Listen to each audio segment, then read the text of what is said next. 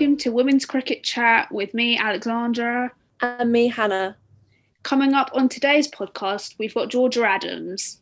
So back in October, I spoke to Georgia Adams, the Southern Vipers captain and former Loughborough Lightning Kia Super League player. So Georgia starts by telling me about her whirlwind of a summer due to COVID restrictions in the Rachel Hayhoe Flint trophy. It's been a bit of a whirlwind because obviously it just kind of went like in Lightning and in Super League it was like a six week little whirlwind, and then you go away for a long period of time, and then with COVID went from not probably not going to play any cricket to then playing cricket to then going into the comp with no expectations to then winning the comp and having a good comp personally. I was like, what has happened? I still feel like I'm going to wake up and then just be back to normality, but no, craziness of it all. So yeah, tell me about that, obviously, the win, first of all. So like, what has the summer been like for you? Summer was quite literally very crazy, because I think even when we got the go-ahead, and I think right back to the start, when I got the phone call saying we're offering you a contract, that was a bit like, we're in this crazy, scary time where actually a lot of people are losing jobs or are struggling, and then I'm getting a phone call saying you're finally a pro cricketer, which is something that obviously I've wanted to do all my life and something that I've always dreamed of. And if I'm truly honest, it's a bit pessimistic, but I never quite thought it was going to happen on the scale and on the level that it has happened. So yeah, I think that was the start of, of a crazy summer really, and it all seems really surreal looking back at it. And when we started training as a squad, it was all very much like, we're probably not gonna, we, we're hoping that we'll play cricket, but it's not looking very likely. So at first it was a, we're just so happy to pick up a cricket bat again and have a cricket ball in our hand. And then obviously as the summer went by, we actually started to get more clarity that cricket was going to go ahead uh, and we were going to get this competition on, obviously named after one of the greats, um, Rachel Hayhoe Flint. So we truly went into the competition with, and I know I personally definitely went into it with no real expectations on how we were going to do as a team. I think we were, we met each other properly two weeks beforehand, because even in the training, we had to train apart. So contractor players and England Academy and England players had to train as one bubble, and the rest of the squad had to train as, as another bubble. So it was a little bit like, we're going to walk out on the pitch together, having only trained as a squad for two weeks prior to this. Let's just go and enjoy being back out on the pitch. And obviously it then... we played some ridiculously good cricket, and as the summer went on and as the games went on, we were thrown into loads of different scenarios, loads of different situations, and someone always stood up and sort of had that game-changing moment, whether it be a, a diving one-handed catch, you know, someone breaking a crucial partnership. It was just, it really was a whirlwind. To go and lift the trophy was phenomenal. I think it was definitely one of, um, if not my, my career highlights so far, because I think with the circumstances and the situation we've been in, it meant so much to everyone. So how much training did you get going into that tournament at all? So you've mentioned the two weeks, but as COVID was striking, did you manage to do much? So I was really in a position where I live in a flat in Brighton and my garden was smaller than this room that I'm in. So actually I didn't do anything cricket-wise. I threw myself into loads of fitness stuff and also tried to do stuff that I probably hadn't done before. Like I, I got on the Peloton app and did loads of cycling and things like that, because I've always been more of a runner. So I tried to stay focused in that way and stay as fit as I possibly could with what equipment I had. But I properly missed cricket. I got back in for a net here when restrictions eased and club cricket sort of recreational cricket got the go-ahead start again. Obviously working at the Aldridge Cricket Academy meant, great, I can go out there and have a hit, and also my boss, my coach, is also my housemate, so we didn't have any restrictions because we were in the same household. So I had a couple of hits, and then with the phone call of, you've now got a retainer contract, you're now a pro cricketer, you can't play cricket anymore. So I was like, oh no, like I had two sort of two sort of tra- little mini training sessions and then had to stop again, but we eventually got going. I'm trying to think of the timeline now, it must have been July, and we just did two sessions a week, really small group. It was just myself, obviously Tara Norris and Paige Scholfield. And then with time, we sort of had the England Academy players like Ella Mack and Charlie Dean joined us, but we were still only a group of five training twice a week at Arundel. And yeah, throughout the whole of July, we were chuffed to be back training, but it was still a little bit, we we weren't that optimistic about playing any matches. And then all of a sudden it just went from, okay, you're now playing. So it was, yeah, it was, again, like I said before, it was a whirlwind. But we were training sort of twice a week. Um, Arundel, which was lovely, one of the best grounds in Sussex, and then only got two training sessions together as a whole squad before the competition. So we were sort of all thrown in, and everyone was like, right, well, listen, we've got to crack on now. And how was it meeting kind of some of the newer players that you might not have played with before, and how did you integrate them into the team when you hadn't trained with them? It does feel like a bit of a blur, because I think the only good thing is we had there were six of us from Sussex, so we already were quite familiar with each other and knew each other quite well. And then the majority of, well, I guess the players that made up the rest of the squad, the majority of them were Hampshire-based players, so they were quite familiar with us. So it was more about sort of integrating Sussex, Team Sussex, with Team Hampshire. And we'd been playing warm-up games against each other from a county recreational point of view. So obviously the best I could... Um, I tried to sort of watch some of the players, get a bit of an understanding from them as a cricket point of view, but as people, we were quite literally thrown together, and you never know what the environment's going to be like, how a, how a team's going to gel, how a team's going to click. And I think everyone made everyone feel very welcome. Some of the younger players knew each other from doing junior Vipers, young Vipers stuff. Even though we didn't know each other, it really did feel like quite quickly we'd known each other for a long long time. I remember Charlotte Taylor coming in, I think third game into the competition, and I'd never met her before, didn't know much about her at all. And Lottie sort of said to me, I'm bringing in Taze um, because, you know, she, she offers loads with the ball and she's got a real point of difference. So I was like, great, let's go for it. And I met her for the first time and I was like, this girl, like, is going to be seriously good. Like, and, and just how people came across, how people held themselves. I can't fault anyone in the team. And I, I'm so pleased that we all clicked and, and gelled together, because for me as a person, environment is really important to me. Um, it always has been, and it's always one of those things that I've always wanted to, as a player, be in an environment where I feel really comfortable and everyone sort of gets on and, and wants the best for each other. And I, I can honestly say that we got that this summer, so um, it was very pleasing to, to see. And then back onto you now, so five hundred runs. Talk Gosh. to me about that consistency and like that form. So obviously gone from like barely any training to then hitting fifties, hundreds. Maybe it's a best when fresh approach.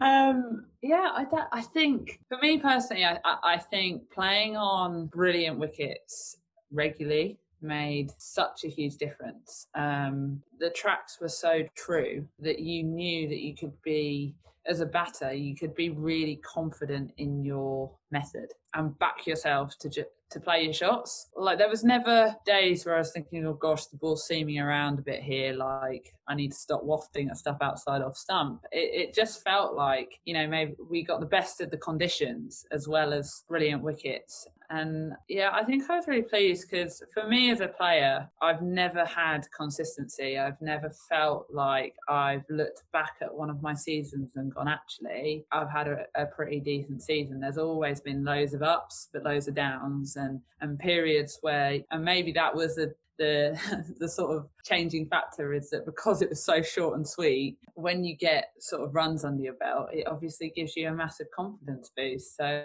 I did work really hard with Lottie, like in that period sort of in August and July when we were training, on just how to keep it as simple as possible. What is going to be my method? And every time I walk out to bat, I stick to that method and accept that some days I might come off and some days I might not. And I think that that really helped, because I was really clear about how I wanted to play, and it was very much like, we're just going to play to, to your strengths, keep it really simple, stick to do the basics really well, and bat long as well. I get a bit greedy, I get a bit carried away, I want boundaries. So Lottie kept kept telling me that I had to be very, very patient.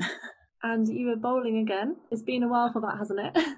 I thought there was a typo. So when we got the programme, we're, we've been told that we've got the go-ahead to train again. And I'm like, this is brilliant. Lottie's like, right, I'm sending you the programme through. I'm like, okay. I look at the programme and it's like, obviously it's got fielding, batting, bowling and then initials in the time slots. I'm like, that's my initials in bowling.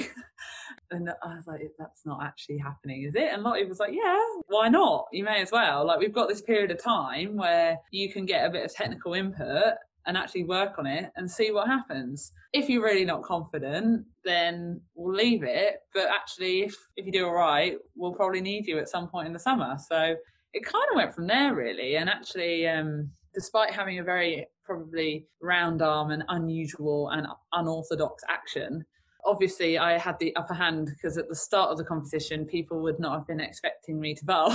So might not have prepared to face me, um, I think. So I battled the whole way through the comp as a captain. When do I bowl myself? Because it's something that I've never had to really think about. Like, there's been an occasion where I've bowled for Sussex, but it's been kind of by default. Like, the pitch is absolutely ragging. We just need to go slow, slow, slow. I'll chuck a few balls down and hope for the best. So, yeah, again, it was um, a bit of a whirlwind, but something that we're going with. And I'm now having bowling sessions, which is very, very unusual and new, but we'll see what happens. Well, just to let you know, when I did a quick Google search as well, just to find your latest stats and stuff, your oh, Google God. profile comes up and it says Loughborough Lightning, bracket bowler. Oh, there we go. I'm not a batter anymore. I'm a, I'm a bowling all-rounder. I'm going to, on my profile and stuff, when I log what I am, I'm going to be like bowling all-rounder. Yeah.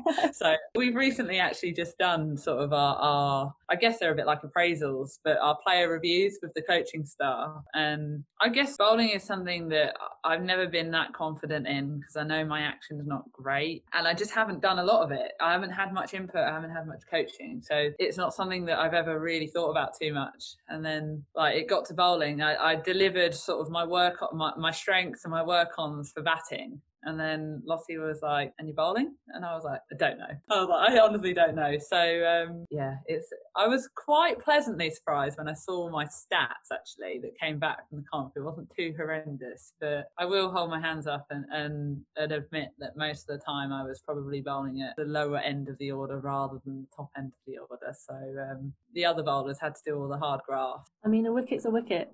A wicket is a wicket. You know, I just have excellent catches on the boundary. And then who did impress you most in the tournament? So you've already mentioned uh, Charlotte Taylor. Talk to me a little bit more about her, but who else?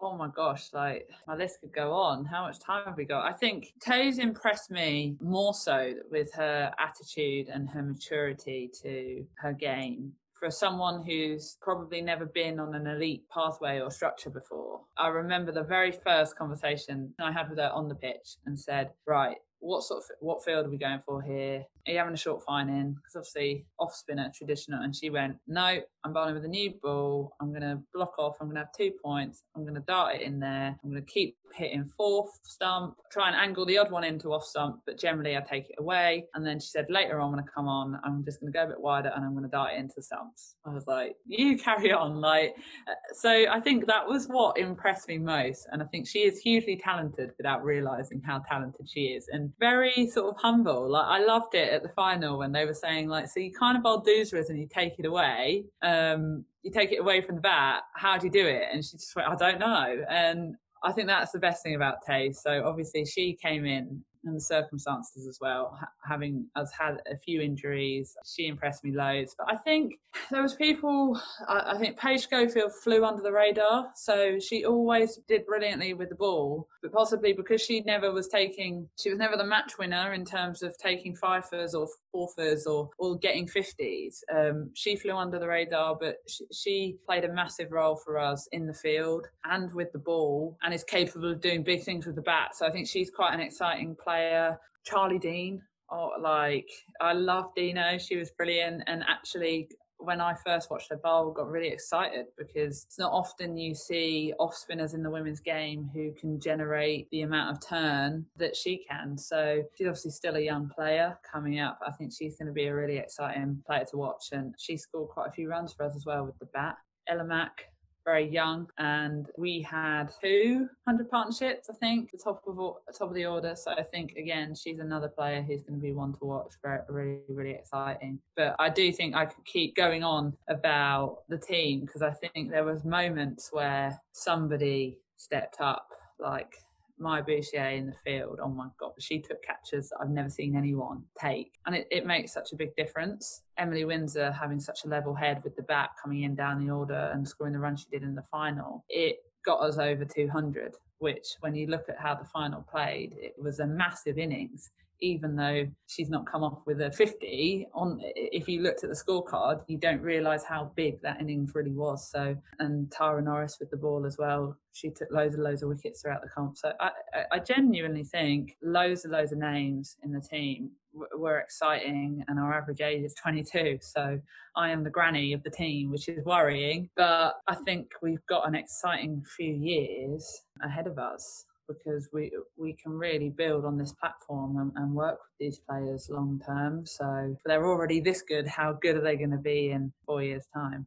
And then just quickly on your captaincy as well. So talk to me about the way you approach your kind of like captaincy on the field and as a leader behind the scenes as well. I think I'm a very laid back person. At the same time, I'm very conscious that I get extreme white line fever. But I think as a captain, I've always battled with the confrontation part and, and not being assertive enough. And I'm in a really fortunate position now where I'm working with possibly one of the most admirable leaders in women's cricket in Charlotte Edwards. So I've had so many discussions with Lottie just about leadership, communication, and I think captaincy. As a captain, all you tr- all I try and do is make sure that my players are feeling as confident as possible and that they have my backing and support when we walk out onto the pitch. And I think from a captaincy point of view, it's so important that you have that good relationship with the coach and the management team as well. From a communication side of things, if you're all on the same page, you can then sort of really make things happen and get on top of things if things go wrong or things get miscommunicated. So I think all I really try and focus on is making sure that I'm as planned as possible. Do your prep the night before, make sure you're clear about what your bowlers' plans are, so we're not having to think on our feet about what field they need. And again, when I look at what was going on in the warm-up game and the first game as opposed to what was happening in, in the last few games, I really feel like I grew as a captain. I did more homework as the, as the comp went on, because I realised it with how important it was, and also how much easier it made things for me to then just go and be a player as well by prepping more. I think when you're winning, obviously environment, captaincy, leadership, it is very easy, so possibly haven't been challenged yet. But I really feel like in such a short space of time, I grew as a leader because I had so much reassurance from Lottie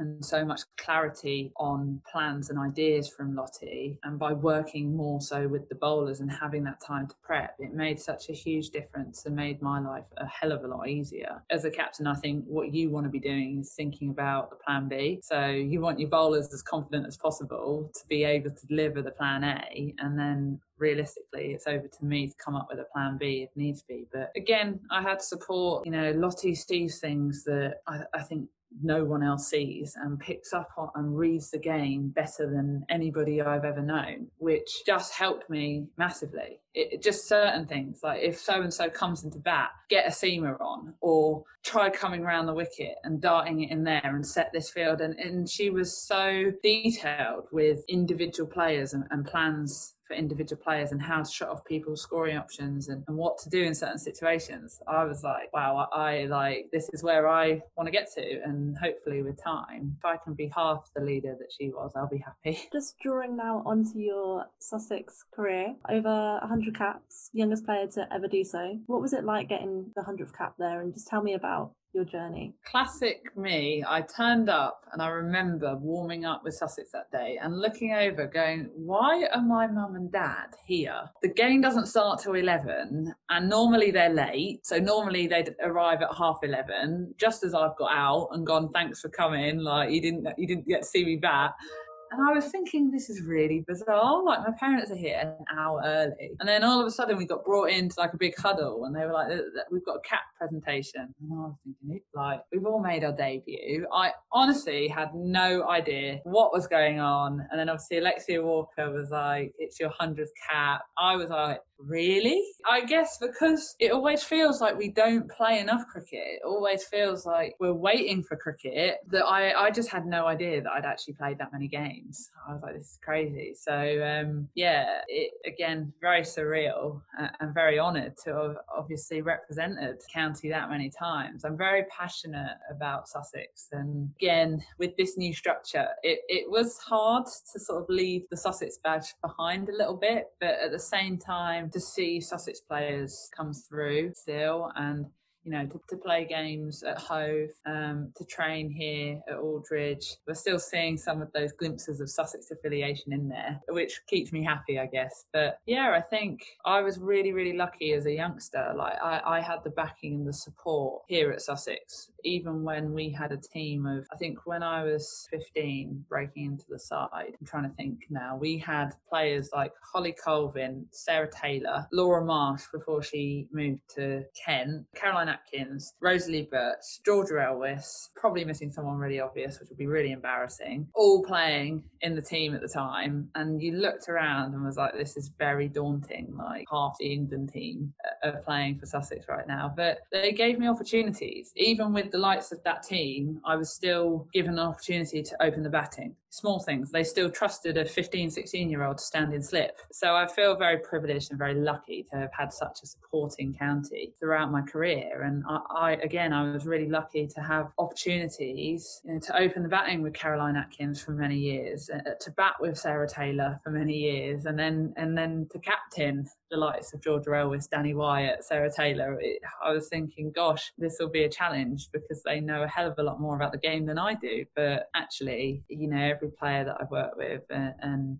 everyone coming in has always been a huge support and, and has fitted into the environment brilliantly. So it's been, I've been, I would say as a player, I've had a very positive journey with Sussex, and, and was always really fortunate to have been trusted and, and given opportunities as well. And then you've already kind of mentioned, but who's been your greatest inspiration in your cricket journey so far? That is a difficult question. I think obviously I honestly don't think I would have been playing cricket if it wasn't for my dad. I grew up watching my dad play cricket at Hove, uh, and every weekend without fail, I was there for, with the other kids. So like Murray Goodwin's children, who were a hell of a lot younger than me, but, you know, I used to love it because we just used to be in the nets, like Tom Moores, who's obviously now doing really well under his dad at, at Nottinghamshire. Like, it was all I could remember as a kid was just being in and around cricket and, and playing cricket and watching cricket. And I just kind of knew that that's always what I want to do. So I think obviously my dad has played such a huge role in that and has always supported any decision and any choice that I wanted to do,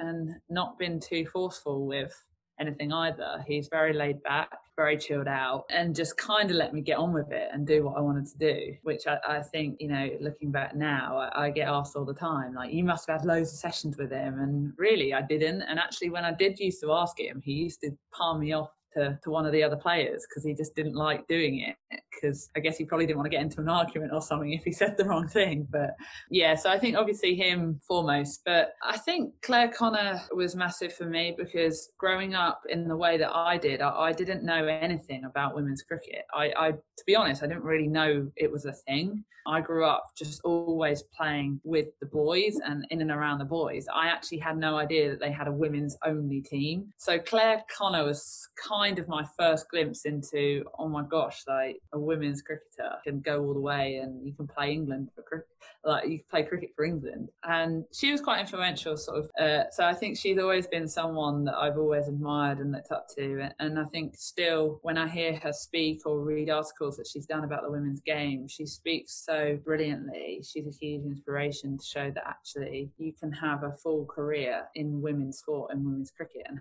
have such a huge impact on the women's women's game, um, even by not not playing, because she obviously had a huge impact as a player, but I think she's probably had even more of an impact with what she's done since playing. So um, yeah, a massive inspiration. Obviously you just can't fault the likes of Charlotte Edwards with what she achieved with that England team. You know that you've got to be a special person to have the success that she did and, and to get the best out of people. So yeah, that, that's probably my main three really. Just quickly as well, what was your dad's reaction when you told him that you got the pro contract? Yeah, he was um he was chuffed to bits. He was actually the first person I phoned. I did try and phone my mum first, but she didn't answer. Yeah, I, I spoke to my dad. And he was just, I think he's just really pleased that that hard work paid off, because I've never been able to walk away from cricket. Obviously, when I left the England Academy pathway, I was a little bit at this crossroads, where do I go now? County cricket wasn't professional. And then we only had Kia Super League, which was for six weeks of the year, which was an incredible six weeks of the year, but you just wish it could have been for the whole year. So I think, yeah, everyone was just so pleased for me. Like the support I got, obviously, from my partner, from my family, to actually see hard work has finally sort of paid off, and the dream of becoming a professional cricketer has actually come true. I've said it before in interviews, like I can now look back and go, well, actually, I didn't play for England, but I was a professional cricketer, and, you know, I had X amount of years captaining the Vipers. What, what a brilliant achievement. So it feels very surreal to be able to say it still. You just said, um, you like obviously like you didn't play for England kind of thing. Do you think there's still a chance though? I would love to. I think everyone obviously in whatever sport they choose wants to get to the top, and, and I would love to be able to represent my country. But I know how talented they are, and I know how good they are. Obviously, I, I know quite a lot of the players really well, so it'll be interesting to see sort of what happens. Obviously, Lisa Lisa came in charge. And and then not long after, we, COVID came and hit, and, and things have all been a bit crazy for them. So I can imagine, like, Lisa probably still feels like she hasn't seen enough of her own players that she's got in front of her anyway. So I kind of, uh, this year was the first year that I, I went out and played cricket without thinking too much about England, and did surprisingly well. So I think I'm just of the attitude that if it happens, I, I hope as a player and as an in, individual that I'm I'm ready to sort of take on the challenge and perform. And I, I would love more than anything to, to represent my country. But I think if it doesn't happen, then, you know, I know that I'm still in a brilliant environment down here, and I, I'm in good hands with Adam Carty and Charlotte Edwards. So we'll see. We'll see what happens. Might get in for a bowler. Might They might need a spinner now. So. And then just talking about the England Academy. So you worked with Lisa. What was your journey like with any kind of cool tour stories and performances that you can remember? Yeah, like, oh my goodness, I had a a great sort of three years on the England Academy. I think the first year was a little bit of a write-off because I had hip surgery. So they were very patient with me, um, and I was learning the ropes on what, what hard graft and rehab actually looks like. But yeah, I, I was really lucky and privileged again to go on the, the World Cup preparation camp to Abu Dhabi. So the year England women obviously lifted the trophy at Lord's, which is still one of the best games of cricket I've watched, I think. I think three months prior to that, we were out in Abu Dhabi training and, and playing sort of internal matches against each other to prepare the players to do so. So I think that's got to be one of the best tours that I've been a part of, because it was challenging and it was tough, and, and you knew that, you know, everyone was a little bit on eggshells because it was a World Cup here. People were playing for spots, and actually I was probably in a privileged position where I went on that tour going, well, I'm I'm probably not going to get picked to play in the World Cup squad, so I can actually just go out here and enjoy it and, and show them what I can do. So I think I did all right. I know I scored a seventy odd or something um, in one of the games, but that was definitely one of my highlights. And I think I, I also was really lucky to go to India on a batting camp. Uh, there, there wasn't many of us that went. Actually, Lydia Greenway, I remember it vividly. Lydia Greenway came out with us, and I spent, I did a session with her once, and I did an hour's worth of just the sweep. And I remember not being able to walk after it. Like, my whole glute had, like, seized. And I was like, oh gosh. But I think from an experience, obviously going to countries like that, it's such an eye-opener, because out there, cricket is like football. Like, it's huge. You look out on the streets and everybody is playing cricket. Everywhere you go, there's cricketers on billboards or people just playing street cricket. And obviously it's such a big culture shift that that was brilliant to go out there and sort of experience the way they do things and, and play on challenging surfaces that rag a mile. I remember they just brought in some young boys to come and bowl at us, and we had to do a whole session on picking this one one It's googly, because he had the best googly I've ever seen, and none of us could pa- play it or pick it. So um, he bowled a fair amount of overs at us. But yeah, so I think uh, again, I, I I had a brilliant journey with the academy, and was under Lisa for a year and a half or two of those years as well. And Lisa was brilliant. She She didn't do a lot of the hands-on coaching, actually. She was just more of a, the manager. And she, I remember we used to go in for our little sort of one-to-one meetings with her and chat away. Uh, and she was really good at sort of getting to know and understand the individuals that she was working with. But she was very much an overseer rather than a, I'm going to chuck a thousand balls at you this winter, um, I guess. But yeah, I had a really good relationship with Lisa. I thought she was brilliant. Loughborough University, how long were you there for, and what was your journey like within the M C C programme? I was there for four years. Four years. Um, yeah, I absolutely, I think going to Loughborough was one of the best decisions that I ever made for my cricket. And I will forever, despite we did have a few hiccups and a few rows, I will forever sing Sally Ann Briggs' praises, because um, if you were someone that wanted to put in hard graft, she would put in that hard graft with you. So she would be chucking balls for hours and hours and hours on end. I remember, I think it was a Thursday, which she'd get to the to the indoor school at probably eight, nine o'clock, and would still be there chucking balls at people at six in the evening. So Loughborough played such a huge role in, in my journey as a cricketer. And actually, when I went there in my first year there, I'd just fallen out of the England under nineteen set, nineteen set up, because I was obviously too old to be on it and, and not good enough to be on the England Academy pathway. So I sort of said to Sal, like, I, I want to work really, really hard, and I want to do everything that, that I can to get into the England pathway again. And we just did quite low level stuff, like just loads of drilling, loads of volume, hitting balls, hitting balls. And I think that first year that I was there, I had one of the best seasons I've ever had. I scored three hundreds for different teams. One was for the England Academy, because I got drafted into the summer stuff across the year, and just generally like was a bit more consistent than I'd ever, ever been before. And on the back of that summer, I got into the academy team again. So I think I was always really grateful and always had a brilliant relationship with Sal, because she worked me and challenged me so, so hard. But I knew that I could, I had that relationship where I could go to her about quite literally anything. As well, when I, I started there, I remember going to, getting into the first team and turning up to training, and we had Anya Shrubsole, Georgia Elwiss, Lauren Winfield, Beth Langston, Nat Sciver,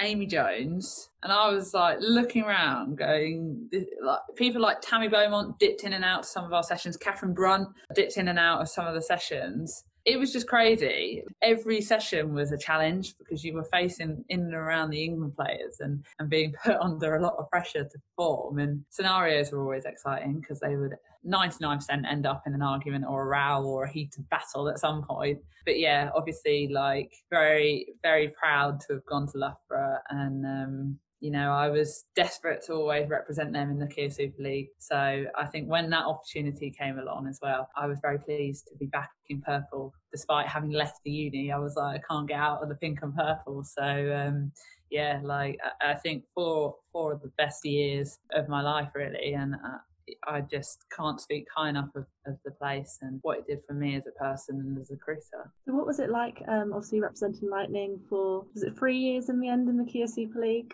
Uh, two years I did with Lightning. So I did two with the Vipers and two with Lightning. So I think, yeah, I was, I went through this sort of emotional roller coaster, because I remember sort of having conversations with Sal saying, I fell out of the England programme, which meant that England couldn't, when we were part of the England programme, they obviously put us in teams, so they told us where we needed to go. And I actually had an amazing time with the Vipers and, and loved being part of the Vipers, and they had that Sussex affiliation too, um, and I fell out of the England team and was desperate to get an opportunity to kind of prove them wrong, I think. And I think having the relationship I had with Sal, I knew in my heart of hearts that if, if I was going to perform to my utmost, it would be, I was very much an environment person, and I knew that Sal would get the best out of me. So I signed for Loughborough, and then two weeks later, Sal texted me saying, I'm moving to Australia. So I was like, is this for real? Like, but at the same time, she obviously left Lightning in, in excellent hands with Rob, and my best friend was captain in Georgia Elwiss, so it was definitely the right move, I think, for me at the time. I absolutely loved the environment. I love representing Lightning, and you know, we had such a, a good two years when I was there, because I think the first year was when we sort of had Rachel Haynes and Soph Devine and Elise Villani, who were on fire. Like, I think I didn't bat in like three or four of the games because you just watched them score so many runs. But unfortunately, we obviously got to the final and, and didn't perform. So it was very professional. I think that's the best thing about Loughborough. They've got the best facilities, a really professional programme, so many staff members. Oh my gosh, I think we had more staff than players at some at some point. Like, but it was brilliant because you, you had so much support in every avenue. So um, I really, really enjoyed my, my two years with the Lightning. And one of my favourite moments um, with Lightning was seeing you with Mignon, building those like middle order partnerships and stuff. So yeah, tell me a little bit about those, but also like, who was your favourite overseas player to take some inspiration from? That is a very hard question. Okay, yeah, I think obviously I knew um, Mignon from playing with her at the Vipers, and I can honestly say she is the nicest person you'll ever meet, and she's so calm. Every time I batted with her, we found ourselves in some very tricky situations, and I'd just walk out and she'd just be like, it is what it is. Like, we just got to play to our strengths and we'll see what happens. And I'm like, what a great, like, she just has a brilliant outlook on everything. Um, I do not think there is one negative or bad word you can say about Minxie, because she is, um, she's brilliant. And again, like, I learned so much from being in and around people like that. And again, so humble. I remember I, I was feeling like I needed to hit a few more balls. I wasn't feeling great. I wasn't feeling like I was hitting the ball well. And Minxie just took me off. We went inside, set up a bowling machine, and she said, let's just do some power hitting. And she like fed balls at me. We were going for like an hour, hour, hour and a half. And I just think she's one of the most down-to-earth people I've ever played with.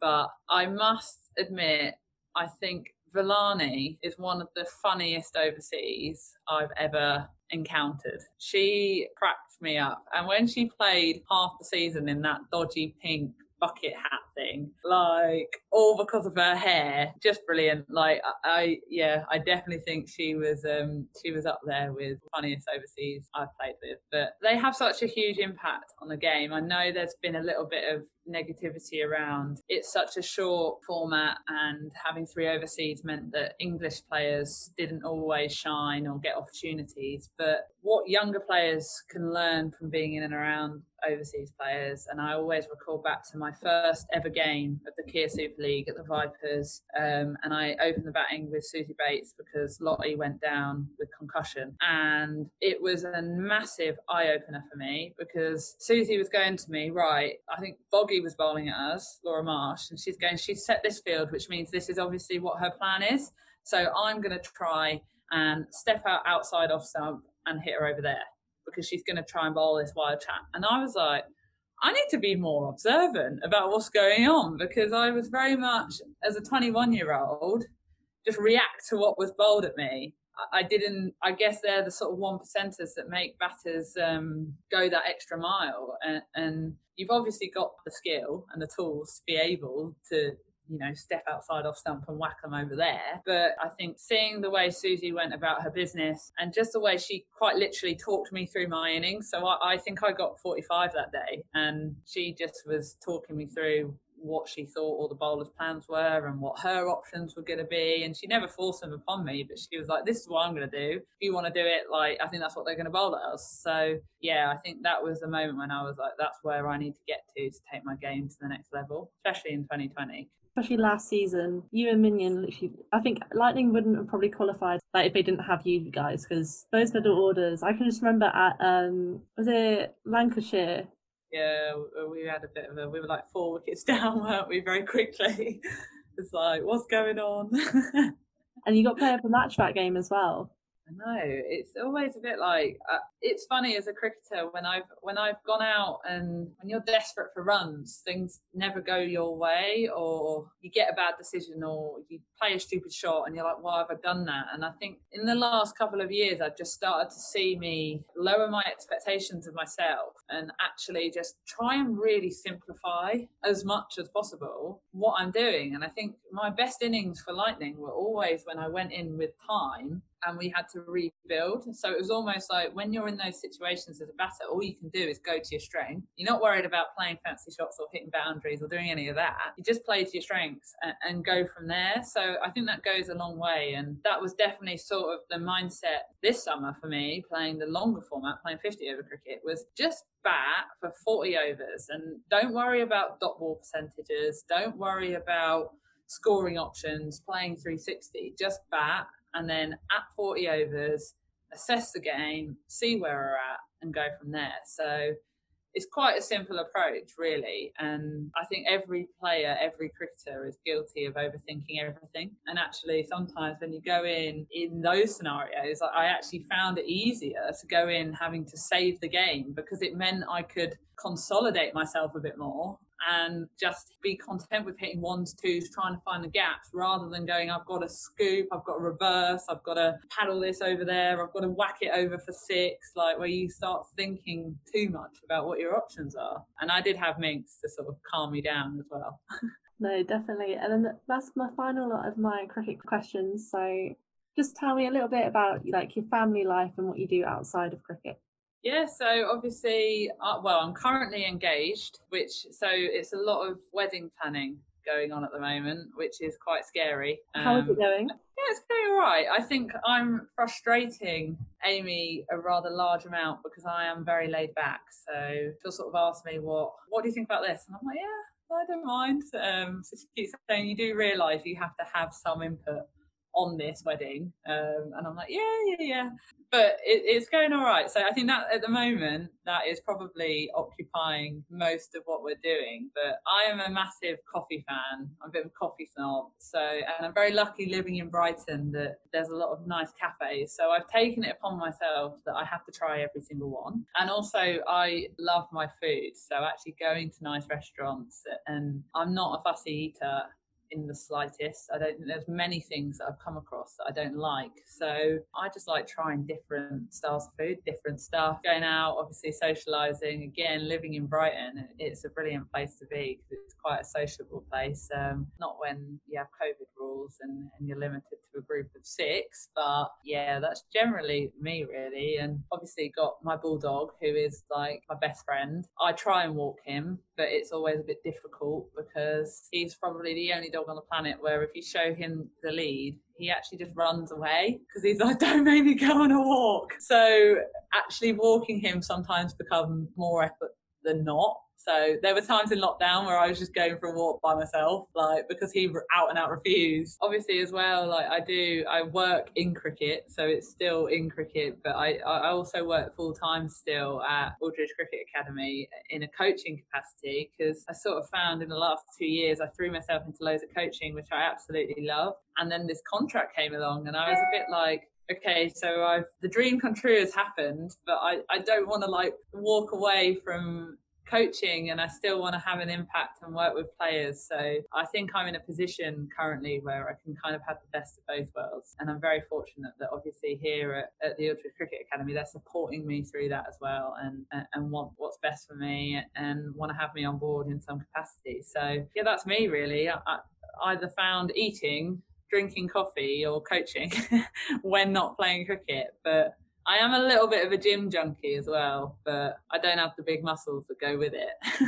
One day, maybe. No, that's perfect. And does your younger sister play as well, or have I made that up? You are correct. Actually, my youngest sister, Molly, scored her first fifty for Sussex, or her first ever fifty, but her first fifty was for Sussex this summer. So amazing. I can't quite believe she's taller than me. She's like, oh my God, let me get this right. She's thirteen. She's taller than me. She started like running loads as well. So she's just going like this, getting really strong and fit and scoring loads of runs. So I'm like, oh my goodness, I need to up my game. Like, I think I'd had a couple of games for Sussex and didn't really make any scores. And then Molly came in and smashed a fifty and I was like, no pressure now. But yeah, she's uh, she's doing really well and she's a keeper as well.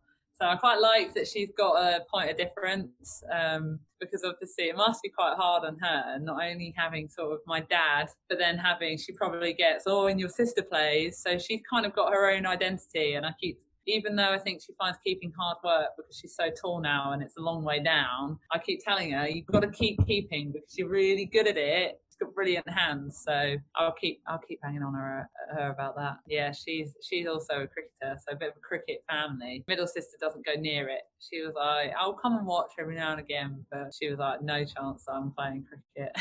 I was no convincing Amy to play, is there? I've tried. In the garden, she had actually, she, my dad has bowled at her in the garden before. I mean, she's a dancer, so she's got quite good sort of coordination. But I think when Amy's around cricket, she's like, nothing's equal. So obviously cricket's very one-sided. Like you stand side on and you lunge one way, and, and whereas in dance, everything is, your right has to be as good as your left and everything's parallel and everything's the same. And she is like, cricket scares me, because when I watch people bowl, I'm like, how is that like possible? So, but occasionally I've had her in the nets a couple of times, but I, I don't think she's, I don't think we're going to transform her over to cricket anytime soon. Equally, I don't think she's going to transform me into a dancer anytime soon.